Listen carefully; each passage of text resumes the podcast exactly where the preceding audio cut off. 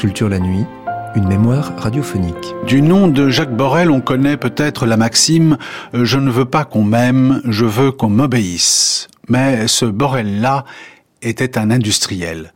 Celui qui nous intéresse ici était un écrivain, 1925-2002, professeur d'anglais, traducteur de James Joyce, éditeur des œuvres complètes de Verlaine dans la Pléiade, hanté dans son œuvre par le mythe de la chute, prix Goncourt en 1965 pour son premier roman L'Adoration.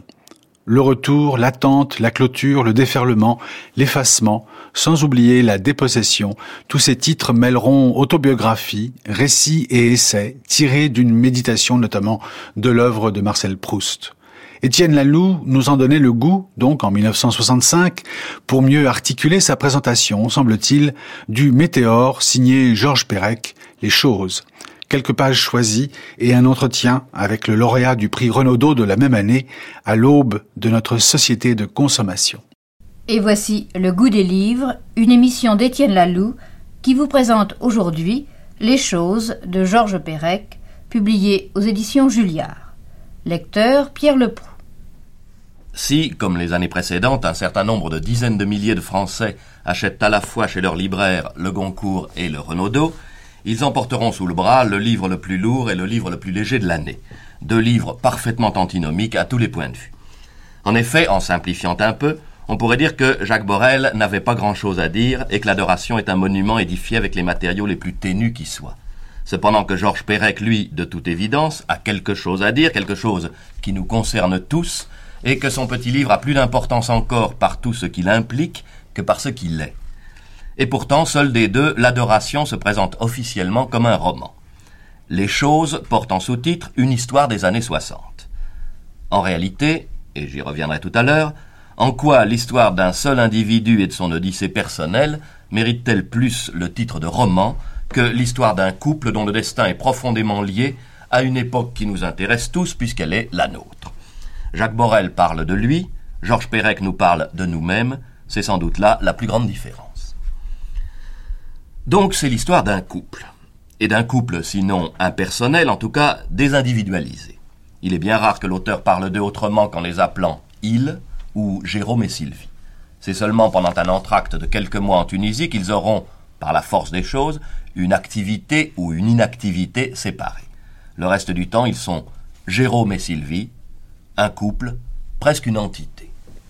Jérôme avait 24 ans. Sylvie en avait 22. Ils étaient tous deux psychosociologues. Ce travail, qui n'était pas exactement un métier, ni même une profession, consistait à interviewer des gens selon diverses techniques sur des sujets variés. C'était un travail difficile, qui exigeait pour le moins une forte concentration nerveuse mais ils ne manquaient pas d'intérêt, étaient relativement bien payés et leur laissaient un temps libre appréciable. Comme presque tous leurs collègues, Jérôme et Sylvie étaient devenus psychosociologues par nécessité, non par choix. Nul ne sait d'ailleurs où les aurait menés le libre développement d'inclinations tout à fait indolentes. L'histoire, là encore, avait choisi pour eux. Ils auraient aimé, certes, comme tout le monde, se consacrer à quelque chose, sentir en eux un besoin puissant qu'ils auraient appelé vocation, une ambition qui les aurait soulevés, une passion qui les aurait comblés. Hélas, ils n'en connaissaient qu'une, celle du mieux vivre, et elle les épuisait. Étudiants, la perspective d'une pauvre licence, d'un poste à Nogent-sur-Seine, à Château-Thierry ou à Étampes et d'un salaire petit les épouvanta au point qu'à peine se furent-ils rencontrés, Jérôme avait alors vingt et un ans, Sylvie dix-neuf, ils abandonnèrent sans presque avoir besoin de se concerter des études qu'ils n'avaient jamais vraiment commencées. Le désir de savoir ne les dévorait pas. Beaucoup plus humblement, et sans se dissimuler qu'ils avaient sans doute tort, et que tôt ou tard viendrait un jour où ils le regretteraient, ils ressentaient le besoin d'une chambre un peu plus grande, d'eau courante, d'une douche, de repas plus variés, ou simplement plus copieux que ceux des restaurants universitaires, d'une voiture peut-être, de disques, de vacances, de vêtements. Peut-on imaginer couple plus insignifiant ils sont d'une nature indolente, nous dit-on, ne ressentent ni ambition, ni vocation, ni passion. En outre, nous ne saurons jamais s'ils sont beaux, grands, boiteux, blonds, ou généreux, jaloux, sentimentaux, rancuniers. Tout ce par quoi se manifeste, se caractérise l'existence, ils en sont privés. Ils sont tout près de ne pas exister. Et cependant, c'est cette insignifiance elle-même qui est significative. C'est parce que Jérôme et Sylvie n'existent pas par eux-mêmes, ne croient en rien, sont parfaitement vides, qu'ils représentent aux yeux du sociologue qu'est Georges Perec des échantillons caractéristiques de toute une catégorie sociale. Véritable marionnette de l'histoire, ils renseignent sur le sens de cette histoire, exactement de la même façon que la girouette renseigne sur la direction du vent. Or, le vent souffle toujours dans le même sens depuis un certain nombre d'années dans notre civilisation. Un homme qui n'est rien par lui-même, un homme qui est seulement conditionné par son époque, comme on dit, cet homme-là sera l'objet involontaire, inconscient, de pressions qui lui fabriqueront une personnalité d'emprunt caractéristique de sa classe sociale. Jérôme et Sylvie sont des petits bourgeois. Ils loucheront vers les valeurs incarnées par les grands bourgeois, les marques extérieures de la réussite, les apparences du bonheur et de la liberté, c'est-à-dire le confort, le luxe, l'argent, la propriété, ce que Georges Perec appelle les choses. À défaut d'être, ils chercheront à avoir, à paraître. Mais c'est eux, en réalité, qui seront possédés, aliénés, comme on dit en sociologie. Ils ne seront pas les maîtres, mais les esclaves des choses. Ils croiront gagner leur liberté, et ils se perdront. En mettant le doigt dans l'engrenage infernal de l'argent, ils seront condamnés à faire tourner éternellement la noria de leur vie inutile, poursuivant avec un acharnement minable un destin qui ne leur appartient pas.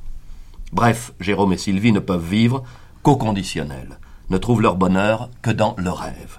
C'est pourquoi le livre de Georges Perec s'ouvre sur une évocation qui est en même temps une invocation, un rêve complaisant qui est en même temps une prière, un credo.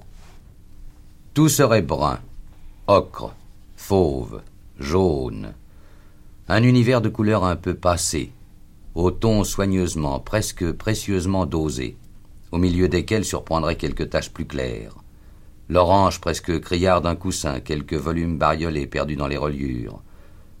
En plein jour, la lumière entrant à flot rendrait cette pièce un peu triste malgré les roses. Ce serait une pièce du soir. Alors l'hiver, rideau tiré avec quelques points de lumière, le coin des bibliothèques, la discothèque, le secrétaire, la table basse entre les deux canapés, les vagues reflets dans le miroir, et les grandes zones d'ombre où brilleraient toutes les choses, le bois poli, la soie lourde et riche, le cristal taillé, le cuir assoupli. Elle serait havre de paix, terre de bonheur. La vie là serait facile, serait simple. Toutes les obligations, tous les problèmes qu'implique la vie matérielle trouveraient une solution naturelle. Une femme de ménage serait là chaque matin. On viendrait livrer chaque quinzaine le vin, l'huile, le sucre, il y aurait une cuisine vaste et claire avec des carreaux bleus armoriés, trois assiettes de faïence décorées d'arabesques jaunes à reflets métalliques, des placards partout, une belle table de bois blanc au centre, des tabourets, des bancs. Il serait agréable de venir s'y asseoir chaque matin après une douche, à peine habillé. Il y aurait sur la table un gros beurrier de grès, des pots de marmelade, du miel, des toasts, des pamplemousses coupés en deux. Il serait tôt. Ce serait le début d'une longue journée de mai. Ils décacheraient leur courrier, ils ouvriraient les journaux, ils allumeraient une première cigarette, ils sortiraient. Leur travail ne les retiendrait que quelques heures le matin. Ils se retrouveraient pour déjeuner d'un sandwich ou d'une grillade selon leur humeur. Ils prendraient un café à une terrasse, puis rentreraient chez eux à pied, lentement. Leur appartement serait rarement en ordre, mais son désordre même serait son plus grand charme. Ils s'en occuperaient à peine. Ils y vivraient. Le confort ambiant leur semblerait un fait acquis, une donnée initiale, un état de leur nature. Leur vigilance serait ailleurs, dans le livre qu'ils ouvriraient, dans le texte qu'ils écriraient, dans le disque qu'ils écouteraient, dans leur dialogue chaque jour renoué. Ils travailleraient longtemps sans fébrilité sans hâte, sans aigreur. Puis ils dîneraient ou sortiraient dîner. Ils retrouveraient leurs amis. Ils se promèneraient ensemble. Il leur semblerait parfois qu'une vie entière pourrait harmonieusement s'écouler entre ces murs couverts de livres, entre ces objets si parfaitement domestiqués qu'ils auraient fini par les croire de tout temps créés à leur unique usage, entre ces choses belles et simples, douces, lumineuses. Mais ils ne s'y sentiraient pas enchaînés. Certains jours ils iraient à l'aventure. Nul projet ne leur serait impossible. Ils ne connaîtraient pas la rancœur, ni l'amertume, ni l'envie car leurs moyens et leurs désirs s'accorderaient en tout point, en tout temps. Ils appelleraient cet équilibre bonheur et sauraient, par leur liberté, par leur sagesse, par leur culture, le préserver, le découvrir à chaque instant de leur vie commune. Comment ne pas songer à la célèbre invitation au voyage de Baudelaire C'est la même évasion vers le même pays imaginaire, les divans profonds comme des tombeaux, l'ordre, la beauté, le luxe, le calme et la volupté. Pourtant, ce n'est pas Baudelaire, mais Flaubert que Georges Perec s'est choisi pour maître, et plus précisément, c'est d'un roman de Flaubert, L'éducation sentimentale, qu'il s'est directement inspiré. Il ne s'en cache pas, il y a même quelques clins d'œil dans le livre qui sont comme des reconnaissances de dette. Il a voulu écrire L'éducation sentimentale 1960. Ce n'est plus le roman d'un jeune homme, mais le roman d'un couple. Ce n'est plus une histoire passionnée, mais une histoire où la passion n'a plus de place. On y retrouve les mêmes mythes, celui de l'argent, de la carrière, du confort et du luxe, mais tous ces mythes s'effaçaient dans le roman de Flaubert devant un mythe infiniment plus puissant, celui de l'amour. Il n'y a plus d'amour dans le roman de Georges Perec. Nous ne saurons jamais si Jérôme et Sylvie s'aiment, ni comment ils s'aiment. Les choses sont des idoles tyranniques qui étouffent les sentiments. En liant leur bonheur aux choses, qui ne sont pourtant que des signes et non une réalité, Jérôme et Sylvie ont renoncé à s'aimer. Ils tentent à remplacer la vie par un art de vivre, c'est-à-dire par des apparences. Il n'y a plus d'amour ni d'amitié, mais des échanges, c'est-à-dire un tourbillon vain. Le couple ne se définit plus par des qualités et des défauts, mais par le journal qu'il lit, les films qu'il voit, ils vivent d'ailleurs leur propre vie comme un film, les tissus qu'il aime, sa façon de boire, de manger, de fumer. Ils sont réduits à leur fonction sociologique et incarnent typiquement l'Homo economicus 1960. Deux questions se posent alors. La première, en quoi nous intéresse-t-il? J'y répondrai tout à l'heure. La deuxième et la suivante, ont-ils une justification? Ils en ont une, bien sûr, ils en ont même plusieurs. D'abord, dans notre civilisation du confort, lorsqu'on ne possède rien, on tend à n'être plus rien. D'autre part, Paris, où ils vivent, représente une concentration fascinante de tentations pour des jeunes gens qui ne sont ni assez pauvres pour passer à côté de ces richesses, ni assez riches pour se les approprier. Ils se trouvent finalement paralysés par l'immensité de leurs désirs, et leur manque d'aisance matérielle engendre un manque d'aisance psychologique. L'aisance, c'est sans doute ceci qui était le plus grave, leur faisait cruellement défaut. Non pas l'aisance matérielle, objective, mais une certaine désinvolture, une certaine décontraction. Ils avaient tendance à être excités, crispés, avides, presque jaloux. Leur amour du bien-être, du mieux-être, se traduisait le plus souvent par un prosélytisme bête.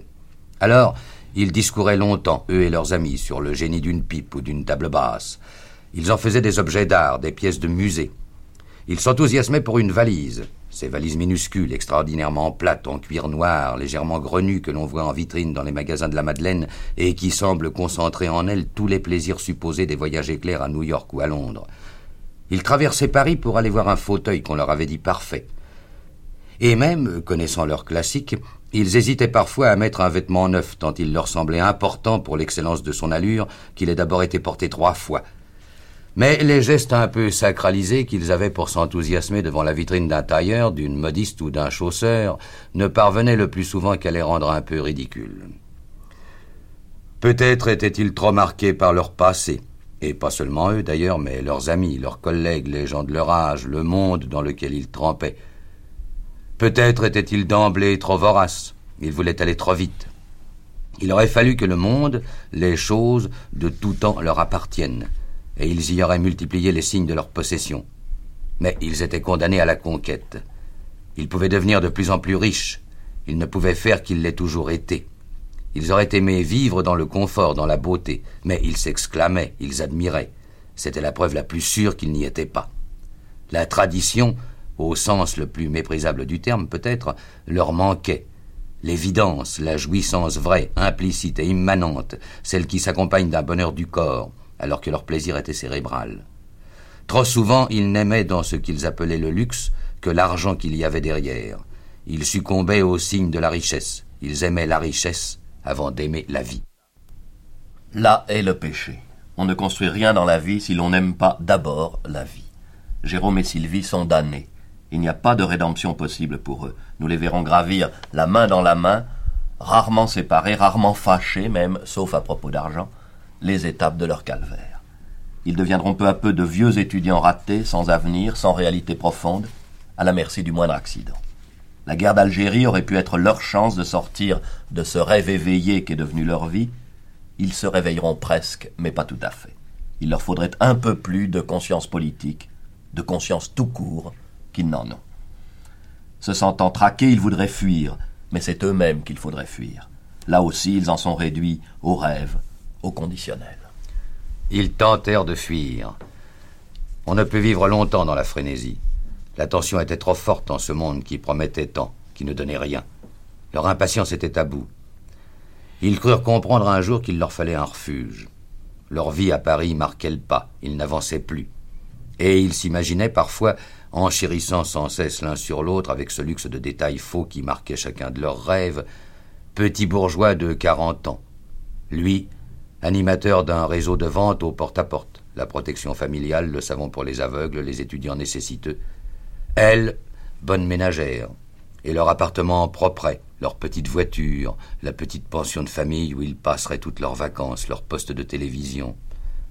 Ou bien, à l'opposé, et c'était encore pire, vieux bohème, col roulé et pantalon de velours, chaque soir à la même terrasse de Saint-Germain ou de Montparnasse, vivotant d'occasions rares, mesquins jusqu'au bout de leurs ongles noirs.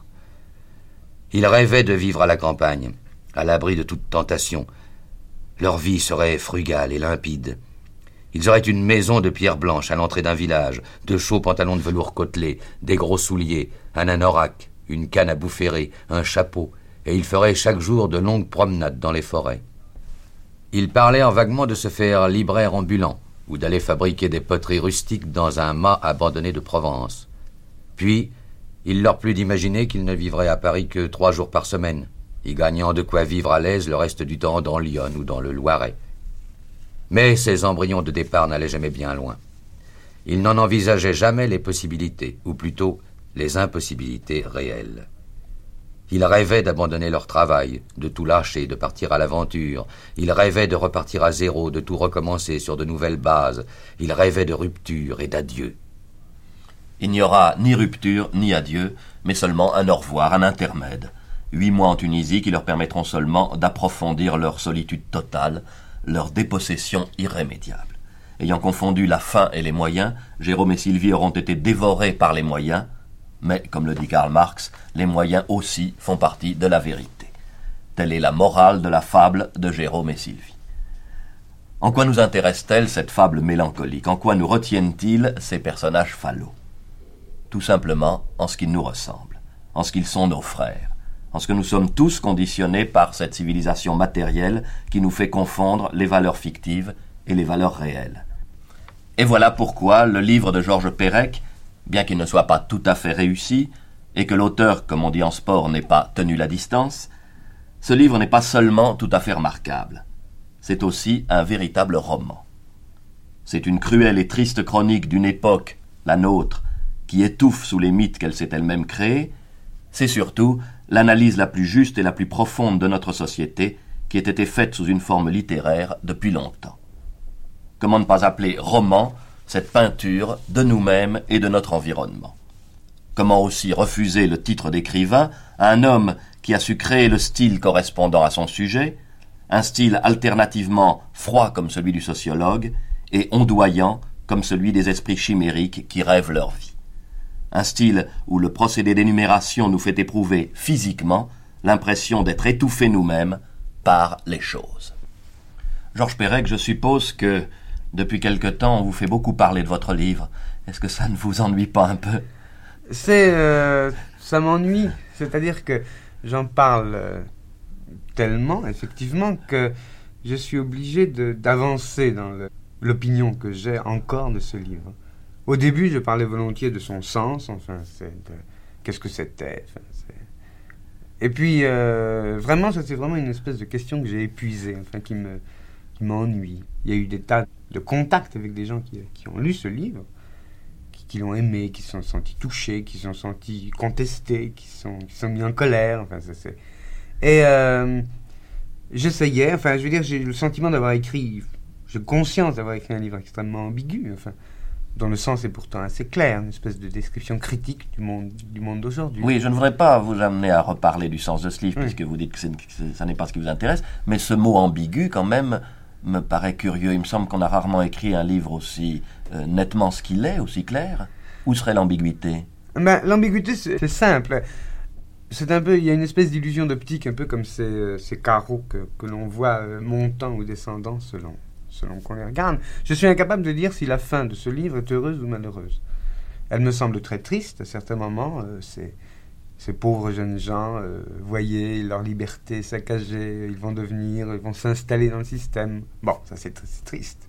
Mais en même temps, euh, voyez ces gens qui rêvaient de, de, posséder les choses de notre monde, la beauté du monde moderne, eh bien, ils vont la posséder. Ils vont maîtriser leur rêve, il va devenir réalité. C'est bien ça qui est triste. le, le, fait, vivre dans la nostalgie et dans, dans le, enfin, dans, dans, un certain romantisme, enfin, un certain rêve, un certain idéalisme, c'est pas très sain, enfin. Oui, mais c'est un idéalisme curieux, puisque quand même, euh, ces gens qui sont des jeunes mariés, il y a vraiment une chose dont on ne sait jamais euh, si même ils l'éprouvent, c'est l'amour. Alors là, c'est un, un aspect volontaire. Enfin, j'ai absolument séparé. Enfin, j'ai fait une espèce d'étude isolée. En gros, je vais vous expliquer comment j'ai fait, parce que finalement, c'est ça qui m'intéresse. J'ai commencé, je voulais écrire, comme tout le monde, mettons, un livre de 800 pages ou de 3000. Bon, l'éducation sentimentale, ou bien, euh, bien le conte de Monte Cristo, ou bien Moby Dick. J'ai commencé euh, un livre un jour. Quand on commence un livre, on, essaye, on rassemble, enfin, on cherche un peu partout, enfin, on furette, on est extrêmement attentif à des tas de choses. Et moi, j'ai commencé, c'était une espèce de roman d'aventure. Enfin, et petit à petit, ce livre s'est mis à tourner autour d'un certain, nombre de questions et autour d'un certain nombre de choses impossibles. Par exemple, j'ai ressenti l'impossibilité d'écrire un dialogue de faire parler des personnages. Enfin, de faire euh, euh, un tel dit ceci, Michel dit ceci, euh, Bernadette dit cela. Enfin, ça, c'est... Je veux dire, ça fait très longtemps, enfin, je veux dire, ça c'est un problème que, que des tas de gens ont abordé, cette espèce d'impossibilité qu'il y a d'écrire un dialogue dans les romans contemporains. Ensuite, une espèce d'impossibilité de créer des personnages. de créer des personnages des types sociaux, enfin, le, Enfin, comme Balzac, quoi, ou comme certains personnages de Stendhal, ou même comme certains personnages de Flaubert. Et puis enfin, au bout d'un certain temps, mon projet est devenu un peu plus clair et j'ai eu envie d'écrire, si vous voulez, un livre euh, sur l'argent. Enfin, pas sur l'argent, sur le bonheur, sur la publicité, enfin sur, euh, sur, le, sur le, le monde moderne. Sur le conditionnement. sur les rues, sur les rues aujourd'hui. Et alors, c'était pas un sujet littéraire et j'avais pas des moyens littéraires. Et alors, j'ai conçu ce livre, d'une part comme l'étude d'un milieu, et non pas comme l'étude de personne, mais l'étude d'un milieu. Non pas comme euh, quelque chose qui arrive à quelqu'un, mais comme la relation que, des personnages, enfin, que des, des êtres peuvent entretenir avec les choses. Alors, d'une part comme une étude de milieu, d'autre part, dans mon idée, comme un espèce de roman d'avant l'existence. Si vous voulez, je tends euh, vers euh, une espèce d'autobiographie continuelle, enfin, qui est l'écriture elle-même. Je tends vers une espèce de, d'exploration de, des autres, enfin, dans la, dans la littérature, dans l'écriture.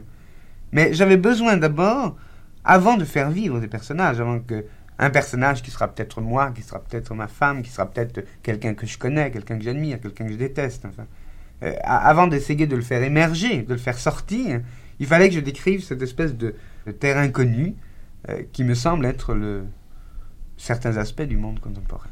En somme, c'est pour ça que vous ne l'avez pas appelé roman, c'est parce que pour vous, c'est un pré-roman. C'est exactement ça. C'est vraiment, pour moi, les personnages n'existent pas parce que je ne les ai pas fait exister. Je ne nie pas qu'ils existent. Je dis simplement, avant, enfin, avant leur existence, avant les problèmes que pose leur existence, il y a cette espèce de, de terre sur laquelle ils sont, enfin, qui, tous les problèmes que ça pose. C'est ce qu'on appelle, enfin, je veux dire, c'est un, espèce d'organe isolé, si vous voulez. Comprenez? Voilà. Alors j'ai euh, commencé comme ça, et puis euh, après, ça a pris un tour beaucoup plus systématique, et euh, finalement, ça a recoupé, enfin, ça s'est croisé avec, d'une part, avec les mythologies de Roland Barthes, d'autre part avec l'éducation sentimentale qui me servait beaucoup pour tenait une espèce de style glacé. et puis avec euh, Madame Express et euh, la Maison Française. Vous venez d'entendre Le goût des livres.